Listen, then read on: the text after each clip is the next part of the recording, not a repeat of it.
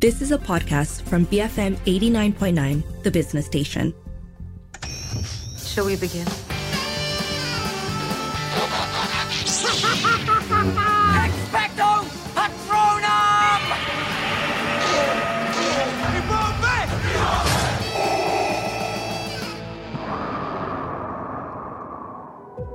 I am honored to introduce to you the creator of the Hunger Games themselves, Dean Casca Highbottom.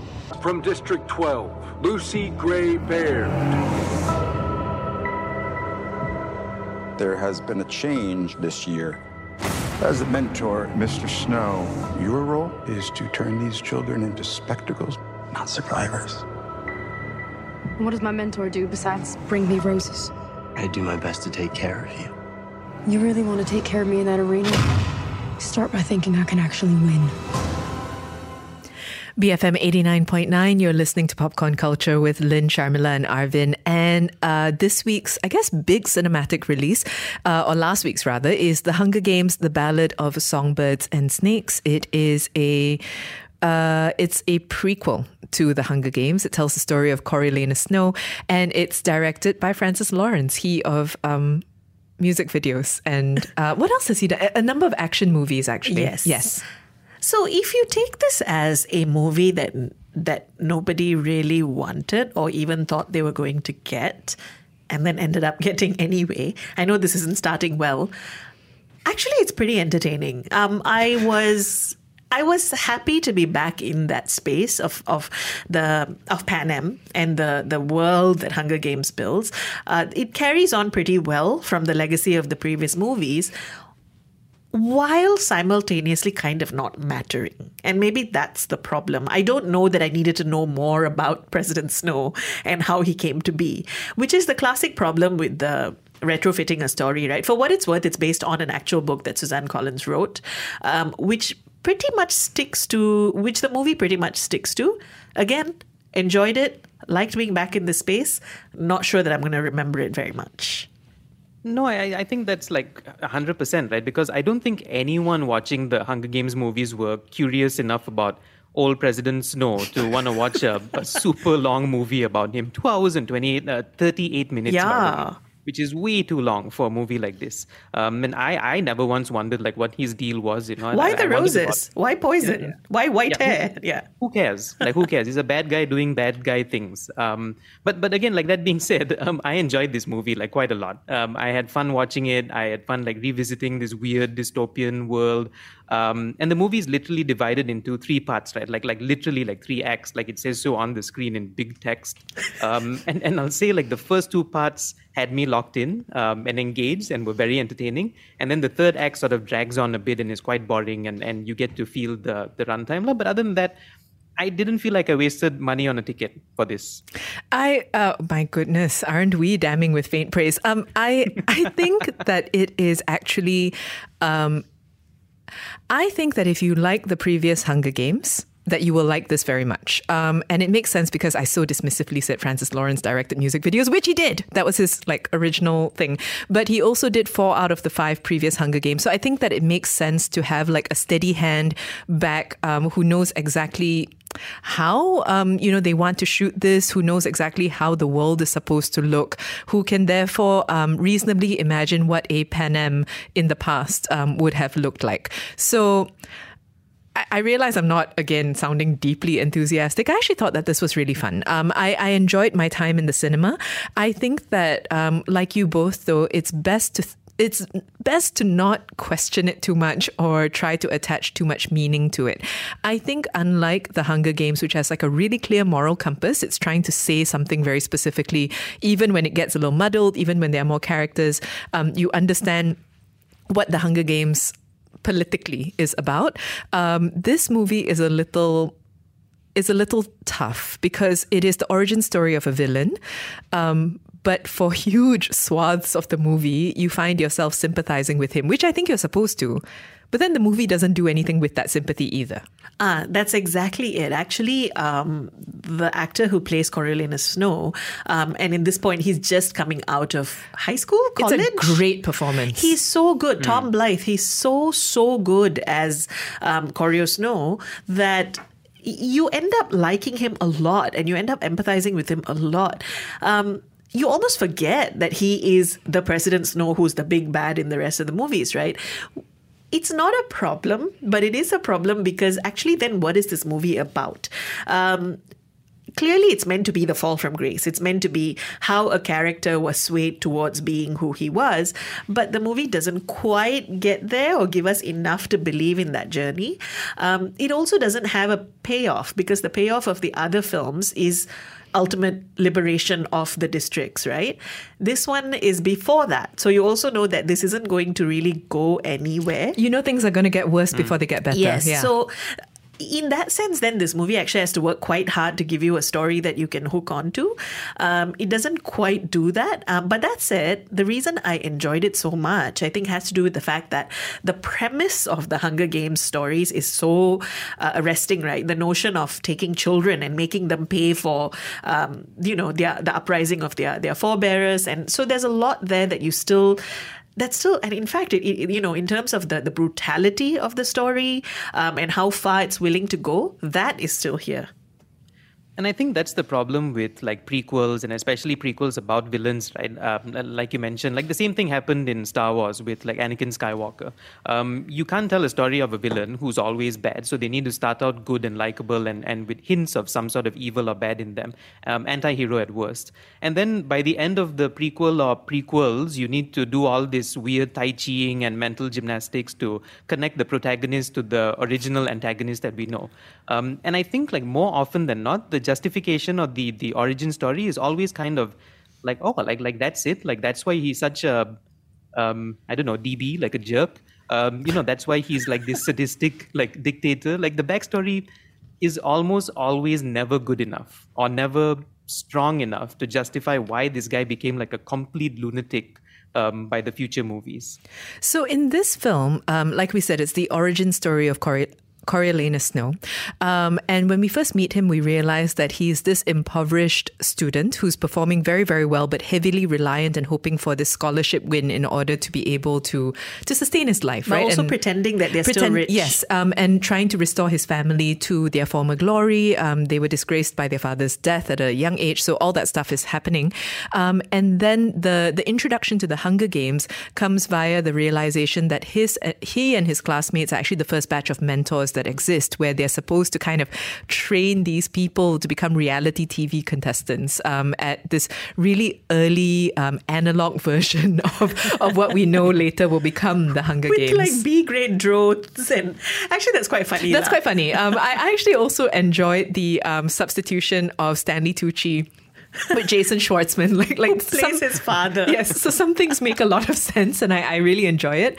Um, but that's essentially the premise, right? So it puts Coriolanus Snow in a relationship with his mentee, um, played by Rachel Zegler, whose name is Lucy Bear, Lucy, Lucy Gray. Gray Baird. Yes, um, and she's like this southern Gypsy Belle. She's the songbird in the title, guys. Yes. Um, yeah. And and then I think that's where the movie gets confused. Whether it's a love story, whether it's a political story, whether it's a Hunger Game survival story, it, it all kind of it tries to do a lot of different things.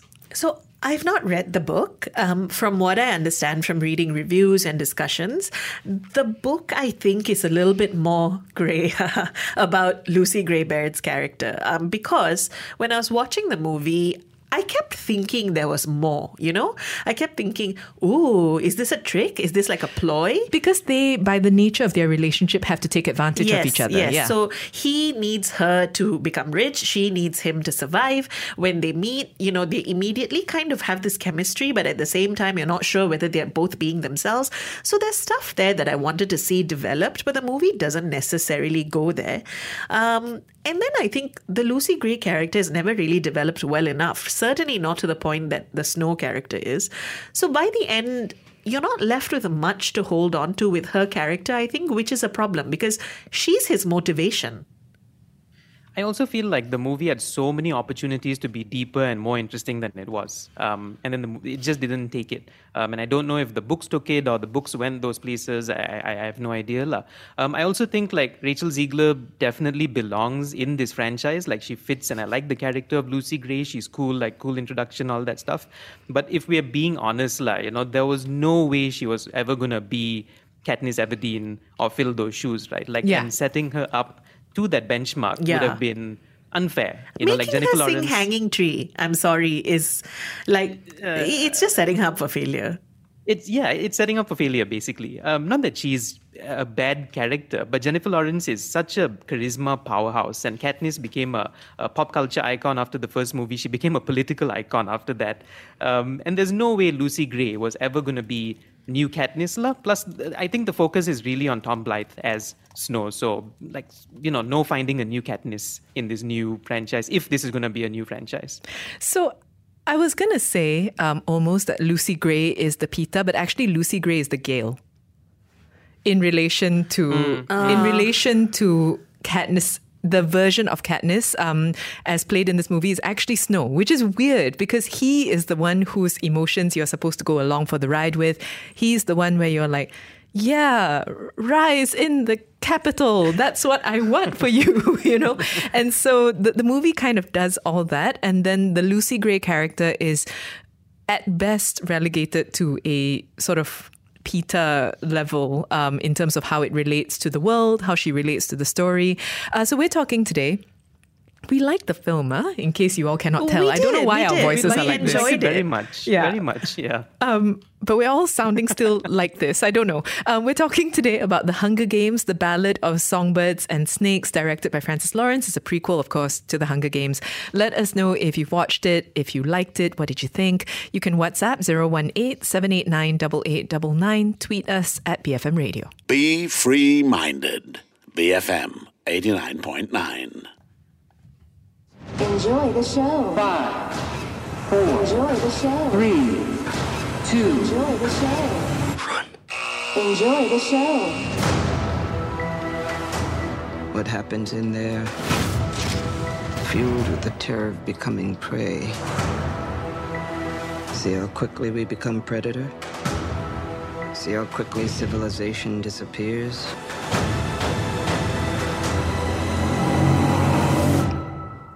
You hear that, boy? It's the sound of snow falling. BFM 89.9, you are listening to Popcorn Culture with Lynn, Sharmila, and Arvin. Um, on this side of things, I was going to be more determined uh, for my enthusiasm for the film to come through, but then that pun happened. And so um, now I, I just want to get it out of the way that uh, there are, I think it's a, I think it's a function of the young adult movie uh, that there are going to be things that adults find cringy. That is just the nature of the thing. Um, you know, even at the beginning, the the salute for Hunger Games, I think I can imagine. I mean, I was moved, but I can imagine that there were people who would have been rolling their eyes. There were some things in um, the Hunger Games, the Ballad of Songbirds and Snakes, that I found tough. Um, so the constant snow puns, I, I did struggle with. There's also a lot of singing, and I am on board with musicals we are on record on this. Um, but there's just a lot of singing, guys. A lot of like meaningful eye contact with the camera singing. just I struggled. I didn't go into the the Hunger Games prequel expecting it to be a semi musical. I'll be honest. Semi musical is right. It happens a lot. Yeah, and and I actually like musicals. I'm not sure that I need the Hunger Games movies to be one though. Um, it is it is part of the reason why I think I didn't warm up to Rachel Zegler's Lucy Gray very much. Um, I Despite felt like the fact that she sounded good. She's a good singer. Yeah. I just didn't need for it to be in this movie in this way. I think. Um, so that's one. And and in terms of the the cringe factor, also, I think some of it is in their relationship. Some of it is in the way the.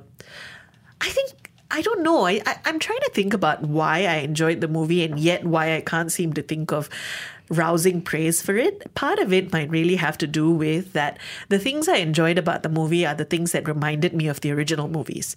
Um, and they did it well, like the tension of the games when kids start killing each other, uh, when you're not sure who. I, I realize I said I enjoyed it. What I mean is it makes for great cinema. Um, that wasn't better. Look, we all know that that's the thrilling part where you're kind of like, oh my God, who's going to make it? What's the strategy? Who's going to maim who? Yes, well, that's part of the Hunger Games universe, guys. It's the brutal world they live in. Um, but a lot of the new stuff didn't feel like it stuck like the singing or like their relationship or even this this band of this community that lucy gray is from um, or the way people lived in the capital none of that was necessarily interesting or new what was interesting and kept me hooked was stuff i already knew and i wanted more of yeah, we didn't need like full songs. Like we could have done with like the first verse or something. We didn't need it to be like a full song from the Kavi album or, or, or whatever. No, then it turns into full American Idol. Like she has a closing number on screen and yeah, don't know yeah, what. Yeah. Yeah, we, yeah none, none of that, you know, that, that's why the two hours and 38 minutes, like, you know, could have been cut short. Um, I will say, though, there, there's something about these movies that always gets me, um, and it's present in all the Hunger Games movies, right? And it's a sense that even though this is sci-fi and partly fantasy and fiction, there's a sense that it's it's not beyond human capacity for this to be real, as deranged as that sounds. Um, it's the same thing that drives the the Purge movies, right? Like you know it's nonsense and high concept or whatever, but there's that suspension of disbelief.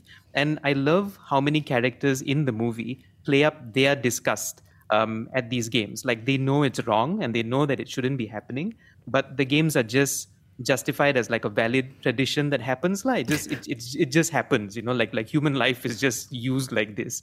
Um, and it always makes me like a bit uncomfortable watching these movies. I'm like i, I know this is uh, like a ya book but it's still so dark sometimes when you think about it.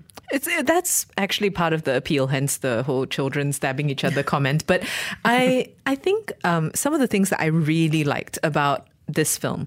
Uh, Tom Blyth, I already said, I think that every minute he was on screen, and he's on screen an awful lot, um, he really holds it. You believe him. You believe him whether he's like the ruthless scholar, you believe him as the disenfranchised soldier, you believe him as um, the plotter. You, you believe all the versions of Snow that he comes up with. I think any problems that come up with the character is not the fault of the actor trying to embody the characterization. It's more a question of writing and how that went about.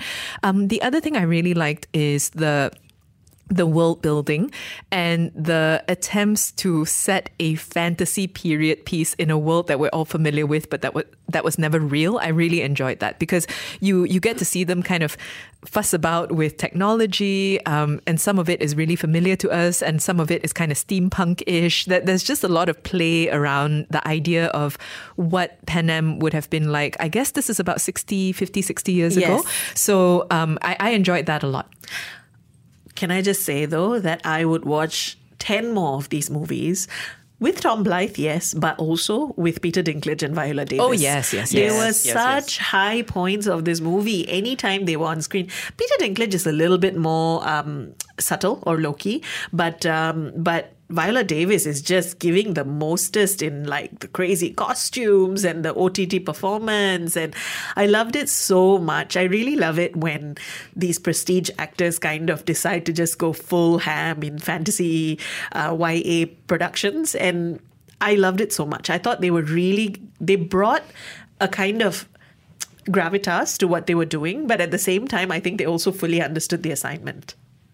No, they were my favorite things about the movie. I know that we're supposed to like, like you know, Snow and and, and Tom Blyth and stuff, but Viola Davis and, and Peter Dinklage, la, um, Peter Dinklage playing himself after watching the final season of Game of Thrones, like you know, just just just drinking like bottles of morphine or whatever oh was God, going on yes. with him. He is Yeah, the end yeah. product of a Tyrion gone to seed. Yes. No, I was to yeah. say, I love Peter Dinklage, but he is doing Tyrion.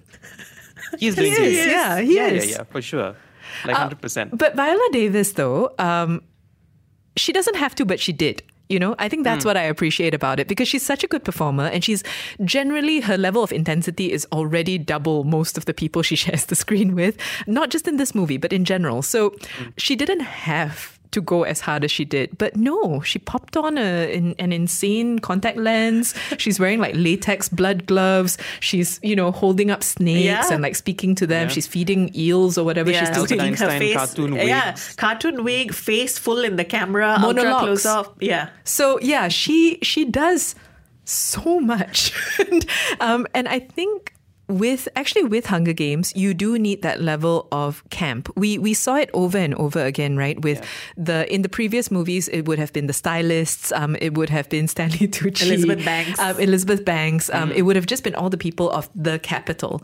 Um, but this is like an early deranged version of it and i love that you you you do need that infusion in this kind of movie i think Yes, and, and also it adds to the politics of the whole thing, right? How could a society allow this kind of a structure to not just happen, but to thrive? And characters like Viola Davis and, and as a contrast, Peter Dinklage actually show you how this thing came to be, how a President Snow came to be. And I think that was important. I would have liked to see more of that, actually. Also, I love that Hunter Schafer is in this movie. Mm. Um, I also think that she was completely wasted in this movie. Uh, she plays uh, Tigris, who's Snow's cousin. Um, she's probably the best young actor out of all of them, um, and she barely got to show any of that. She's, um, I, I know her from Euphoria, and she's so magnetic and so so so powerful, like an amazing character actor. Um, and she would have, she could have done more like here. She could have played somebody else, I think. And just seeing her, seeing her in it made me happy. But then seeing the way she was used, I was like, oh man, that's a wasted opportunity. We've been talking today about The Hunger Games, The Ballad of Songbirds and Snakes, which is the prequel that tells the story of Coriolanus Snow's not rise to power, actually, but his um, turn. His turn, yeah, Yeah. the desire to become who he eventually becomes. Uh, it's directed by Francis Lawrence. Let us know if you watched it and if you liked it or didn't. You can WhatsApp 018 789 8899, tweet us at BFM Radio, and write to us at movies at bfm.my.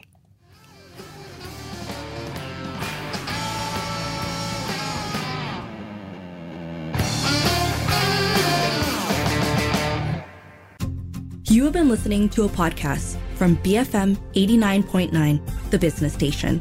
For more stories of the same kind, download the BFM app.